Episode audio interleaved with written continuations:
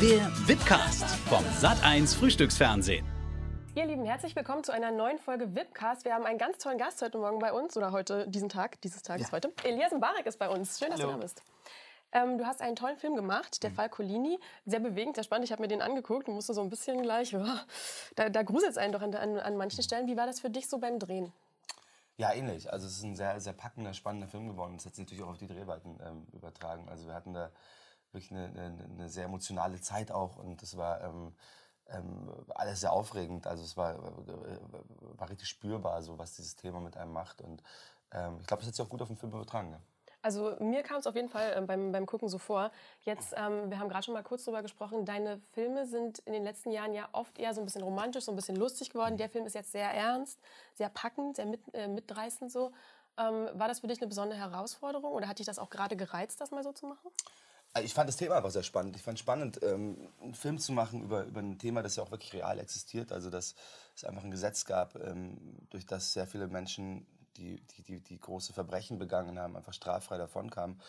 Und ich fand diese Geschichte vor allem auch unglaublich spannend ähm, ähm, zu erzählen von diesem, von diesem jungen Strafverteidiger, den ich spiele, der, der in so einen Fall reinschlittert ähm, und überhaupt nicht weiß, was er da tun soll und wie er, wie er diesen, diesen Mann, den er verteidigen soll, was er mit dem anfangen soll. Weil der redet ja nicht mit einem, dieser Mörder, mhm. und er spricht nicht mit mir und ich weiß nicht, warum er diese, diesen Mord begangen hat. Und es ist total spannend, ähm, also mit, mitzuerleben, wie er so, so ein Puzzlestück nach dem anderen so, so, so zusammenfügt und da, da immer mehr entdeckt und, und, und, und auf Dinge stößt, die er vorher nicht erwartet hätte. Mhm, wir erzählen noch mal ganz kurz, also du spielst einen Strafverteidiger, mhm. Pflichtverteidiger, der einen italienischen Mann verteidigt, der erstmal, ohne dass man weiß warum, einen ähm, deutschen ähm, Industriemagnaten umbringt. Mhm. Und nach und nach stellt sich dann eben so raus, dass es äh, mit Gräueltaten während der Zeit des Nationalsozialismus was zu tun hat. So viel will ich noch gar nicht verraten, aber es hat, mhm. zumindest ist es so, dass, dass, er vorher, dass er einfach überhaupt nicht drüber spricht. Also dieser Mörder sitzt da und will auch nicht verteidigt werden und sagt einfach nichts. Es gibt kein Motiv, man, man versteht überhaupt nicht, warum er das getan hat. Und ja, und, und, und Kaspar Leinen, die Figur, die ich spiele, dieser Strafverteidiger, stößt dann auf, auf, auf, auf, auf Dinge, die er echt nicht erwartet hätte. Und das ist sehr packend, sehr spannend und vor allem sehr emotional. Also die meisten Leute, die den Film sehen, ähm, gehen, gehen sehr, sehr, ja, sehr berührt aus dem Kino. Mhm. Ähm, wir haben es gerade schon äh, so ein bisschen angedeutet. Also es behandelt natürlich auch einen sehr schwierigen Teil der deutschen Geschichte. Mhm. Ist dir das wichtig, dich damit auch auseinanderzusetzen oder das auch ähm, sozusagen die Auseinandersetzung damit in der Öffentlichkeit anzurügen, was es ja auch macht? Ja, sicher. Ja, klar. Also man, es ist total wichtig, sich mit der Vergangenheit auseinanderzusetzen. Das, das geschieht ja auch zu großen Teilen. Es ist, ist nur, dass gerade diese, dieser Teil der Geschichte bisher total aus. Also ich habe davon noch nie, noch nie erfahren. Also mhm. ich wusste von diesem Gesetz nicht. Ich wusste nicht, dass das so passiert ist. Und ähm, das fand ich sehr spannend. Also ähm, ist ja für mich auch totales Neuland.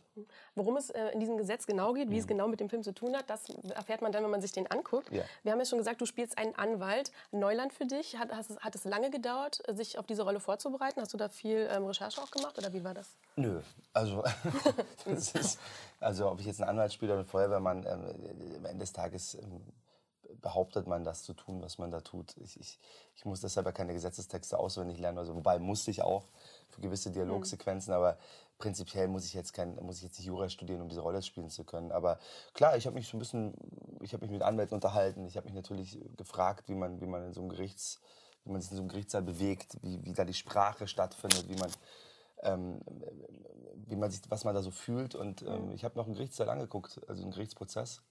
Und ähm, es war spannend, wobei in unserem Film alles ein bisschen größer ist und glaube ich auch ein bisschen spannender als in der wirklichen Welt. Also äh, ich habe festgestellt, dass die meisten Gerichtsprozesse relativ trist und sehr, ja, fast schon, ich würde sagen, langweilig sind. Äh, in unserem Fall, in unserem Film ist es nicht so. Das ist natürlich gut zu wissen, bevor man jetzt gleich denkt. Mhm. Ähm, aber du hast, warst jetzt Anwalt im Falcolini, du warst Lehrer in Fakio Goethe. Was wäre denn zum Beispiel so ein alternativer Berufswunsch für dich gewesen, wenn du jetzt nicht Schauspieler geworden wärst? Das kann ich dir nicht sagen. Es ist ja so passiert. Also ich bin mhm. ja Schauspieler geworden. Ähm, Habe ich mir nie drüber gedacht. Nee, gab es nichts, was du mal hättest werden wollen? Tierarzt, Feuerwehrmann? Nee. Indianerhäuptling. Oh, okay. Nee. ähm, du spielst ähm, mit ganz tollen Kollegen auch zusammen, Alexandra Maria Lara, Heiner Lauterbach. Gibt es ähm, auch international oder in Deutschland Kollegen, mit denen du gerne mal zusammenarbeiten würdest, wo du sagen würdest, das wär's?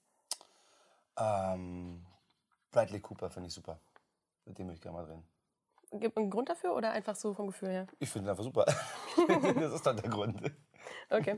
Ähm, was, mich, was mir aufgefallen ist und was ab und zu mal auffällt, ähm, du hast ja selber tunesischen, österreichischen Hintergrund mhm. und auch im Film Der Fall Colini wird das irgendwie wieder angesprochen, woher eben Kaspar Leinen, wie sein Hintergrund ist, seine Herkunft ist. Ist das überhaupt notwendig? Also kannst du nicht einfach Kaspar Leinen sein, Punkt, ohne dass man jetzt sagt, ja, türkische Herkunft? Nö, finde ich nicht.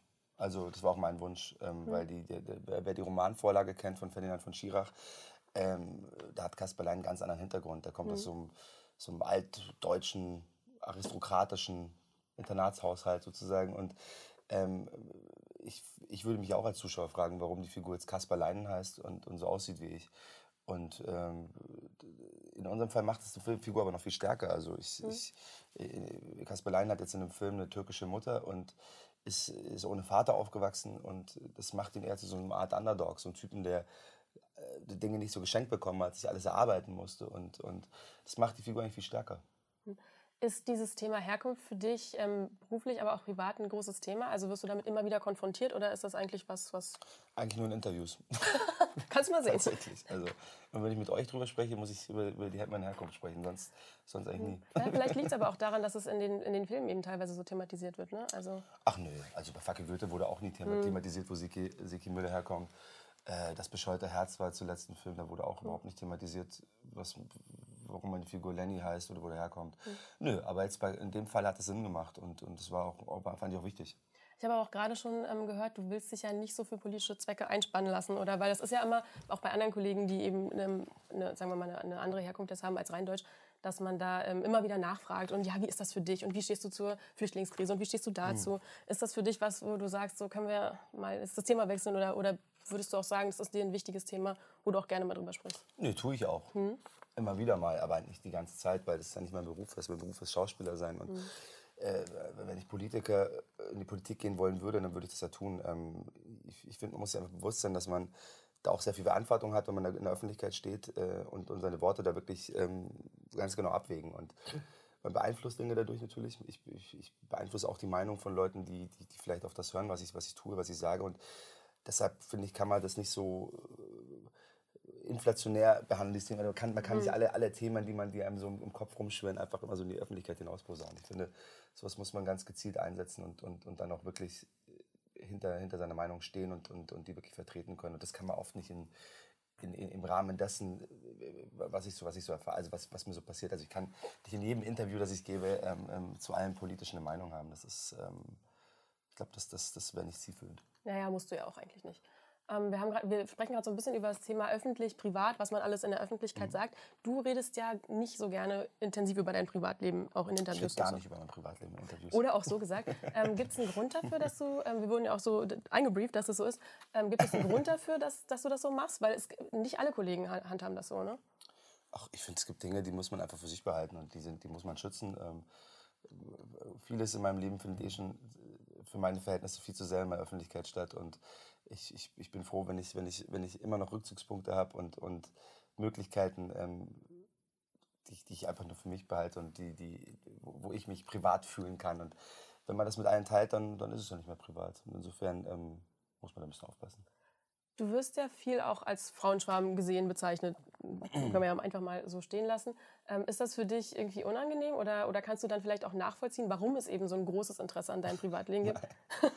ähm, nee, ist mir auch eigentlich ziemlich egal. Also, sorry, das ist, ich finde, es gibt Wichtigeres im Leben als, als sowas. Das sind so Stempel, die haben so aufgedrückt werden. Das klingt immer ganz toll, aber ähm, also, ich finde es oft sehr oberflächlich. Ähm, und mich persönlich interessiert das gar nicht so. Wie stehst du so zum Thema Social Media? Also du postest ja zum Beispiel auch auf deinem Instagram-Account viele berufliche Sachen, nicht privat. Ähm, ist dir das da auch irgendwie ein bisschen zu viel? Es gibt ja immer wieder das Thema auch so Cybermobbing und unter jedem Foto kommen erstmal 50.000 Kommentare. Beschäftigst du dich damit? Liest du die oder denkst du so, ach, nee? also klar, überfliegt man was oder so, aber prinzipiell nicht. Nee. Ich gucke, ob da irgendwie manchmal so Störenfriede dabei sind oder so, aber komischerweise ist bei mir immer alles total, also Gott sei Dank ist bei mir alles immer sehr friedlich, die Leute sind immer ganz lieb, äh, die freuen sich, wenn ich was poste und, und, und schreiben oft nette Dinge, aber man kann nicht alles lesen, man kann auch nicht alles verfolgen. Auch das, äh, das, ist, das muss Spaß machen und es macht mir Spaß, Social Media, aber ähm, auch nur, wenn ich Lust drauf habe und, und es gibt auch Wichtigeres als irgendwie Instagram. Ja, das kann man schon mal so sagen. Was machst du denn so, um, um runterzukommen, in, in, wenn du privat bei dir zu Hause bist, um dich zu entspannen?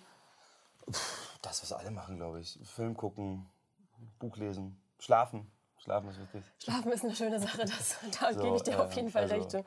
Ich glaube, das ist alles nicht so aufregend. Das ist so wie bei jedem anderen zu Hause. Ja, Elias, aber dann denkt man ja, wenn der Elias im Bari zu Hause in seinem Bett liegt und so schläft, wie ist das? Ist das nicht ähm, Ich glaube, jeder Mensch schläft gleich.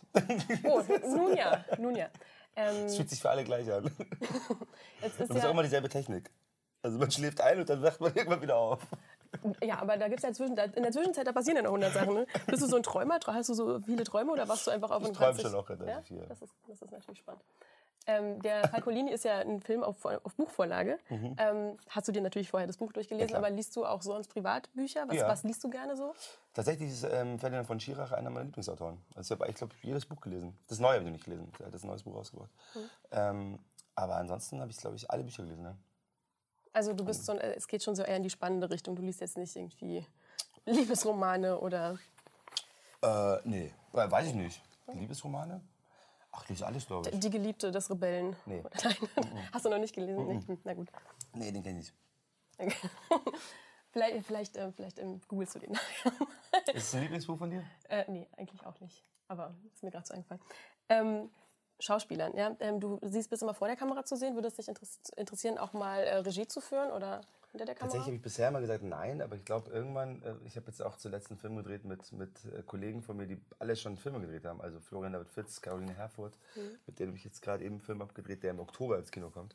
Ähm, und eben, da habe ich irgendwie auch festgestellt, dass ich das gar nicht so unspannend finde tatsächlich. Also weiß ich nicht, es gibt jetzt ja keine, äh, keine, keine, ähm, keine Pläne oder so, aber ich würde nicht mal Nein dazu sagen. Mal gucken, vielleicht mache ich es irgendwann mal, ja. Caroline Herfurth war tatsächlich auch schon hier bei uns, saß hier mit uns auf der Couch und hat genau über das Thema geredet, eben so diese, diese, dieser Übergang vom Schauspieler eben, der Regieanweisungen erhält, zum mhm. Regisseur, der die eben vergibt, unter anderem auch an Kollegen, mit denen man schon zusammen geschauspielert ja. hat. Stellst du dir das irgendwie schwierig vor oder würdest du sagen, ach...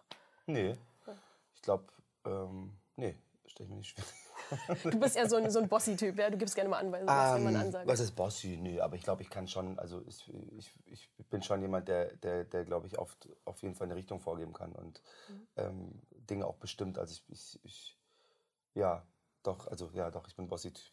jetzt musst du es einfach jetzt mal so zugeben. Du hast mal ähm, gesagt, dass du gerade ähm, in, in München auch so viel mit Fahrrad unterwegs bist und yeah. gar nicht so viel Auto nimmst und so umweltbewusst auch mhm. dich bewegst. Ist das noch so? Oder? Ja, aber ganz ehrlich gesagt jetzt gar nicht so, weil ich so unbewusst bin, sondern weil man einfach meistens schneller von A nach B kommt und keinen Parkplatz suchen muss. Mhm. Also so aber natürlich auch wegen der Umwelt. natürlich. Ich weiß, ich lief dir lieber hier die absolute Torvorlage und du... Ja, ich bin zu ehrlich für sowas. Du kannst mich leider... Das ist schlimm. Naja, ist ja, auch, ist ja vielleicht auch nicht schlecht, ne, wenn man so ein bisschen ehrlich ist. Aber wenn man jetzt so durch München spaziert, dann kann es einem passieren, dass man äh, von dir auf dem Fahrrad überfahren wird. Äh, überfahren wird nicht, nee, aber dass ich vorbeifahre, ja natürlich. Ähm, dann also alle mal die, hier die Empfehlung, einen kleinen ähm, Spaziergang durch München unternehmen. Eine letzte Frage noch. Bradley Cooper hast du vorhin gesagt, mhm. ähm, dass du mit dem gerne mal drehen würdest. Wie stehst du so zum Thema Hollywood allgemein? Ist das was, was dich lockt oder? Äh, habe ich auch noch nicht drüber nachgedacht. Aber die, nee, aber ich habe noch keine Angebote von denen. Also deswegen, I don't know. Also mir geht es ja ganz gut hier in Deutschland. Warum, warum die Ferne schweifen? Das ist ja irgendwie ganz schön hier. Ja. Und es gibt tolle Filme, die ich hier machen kann. Und äh, ich wüsste auch gar nicht, was ich da drüben machen soll. Also so gut ist mein Englisch dann auch nicht. Also zumindest ist es nicht akzentfrei. Also ich wüsste nicht, wie das funktionieren sollte. So ein anderer Arnold Schwarzenegger. Mit. Nee. Du, ich drehe weiter. Ich drehe noch Colini äh, Teil 2, 3, 4. Jetzt erstmal und dann. Wir freuen uns ja auch, wenn wir dich hier bei uns haben. Ne? danke, das wollte so, ich ja. Ganz genau. Ein schöner Abschluss. Unbedingt den Fall Colini an, ähm, im Kino angucken. Mhm. Ein ganz toller Film, sehr spannend, sehr bewegend. Ab dem 18. April ist er da. Mhm. Und Elias, vielen Dank, dass du da warst. Danke euch.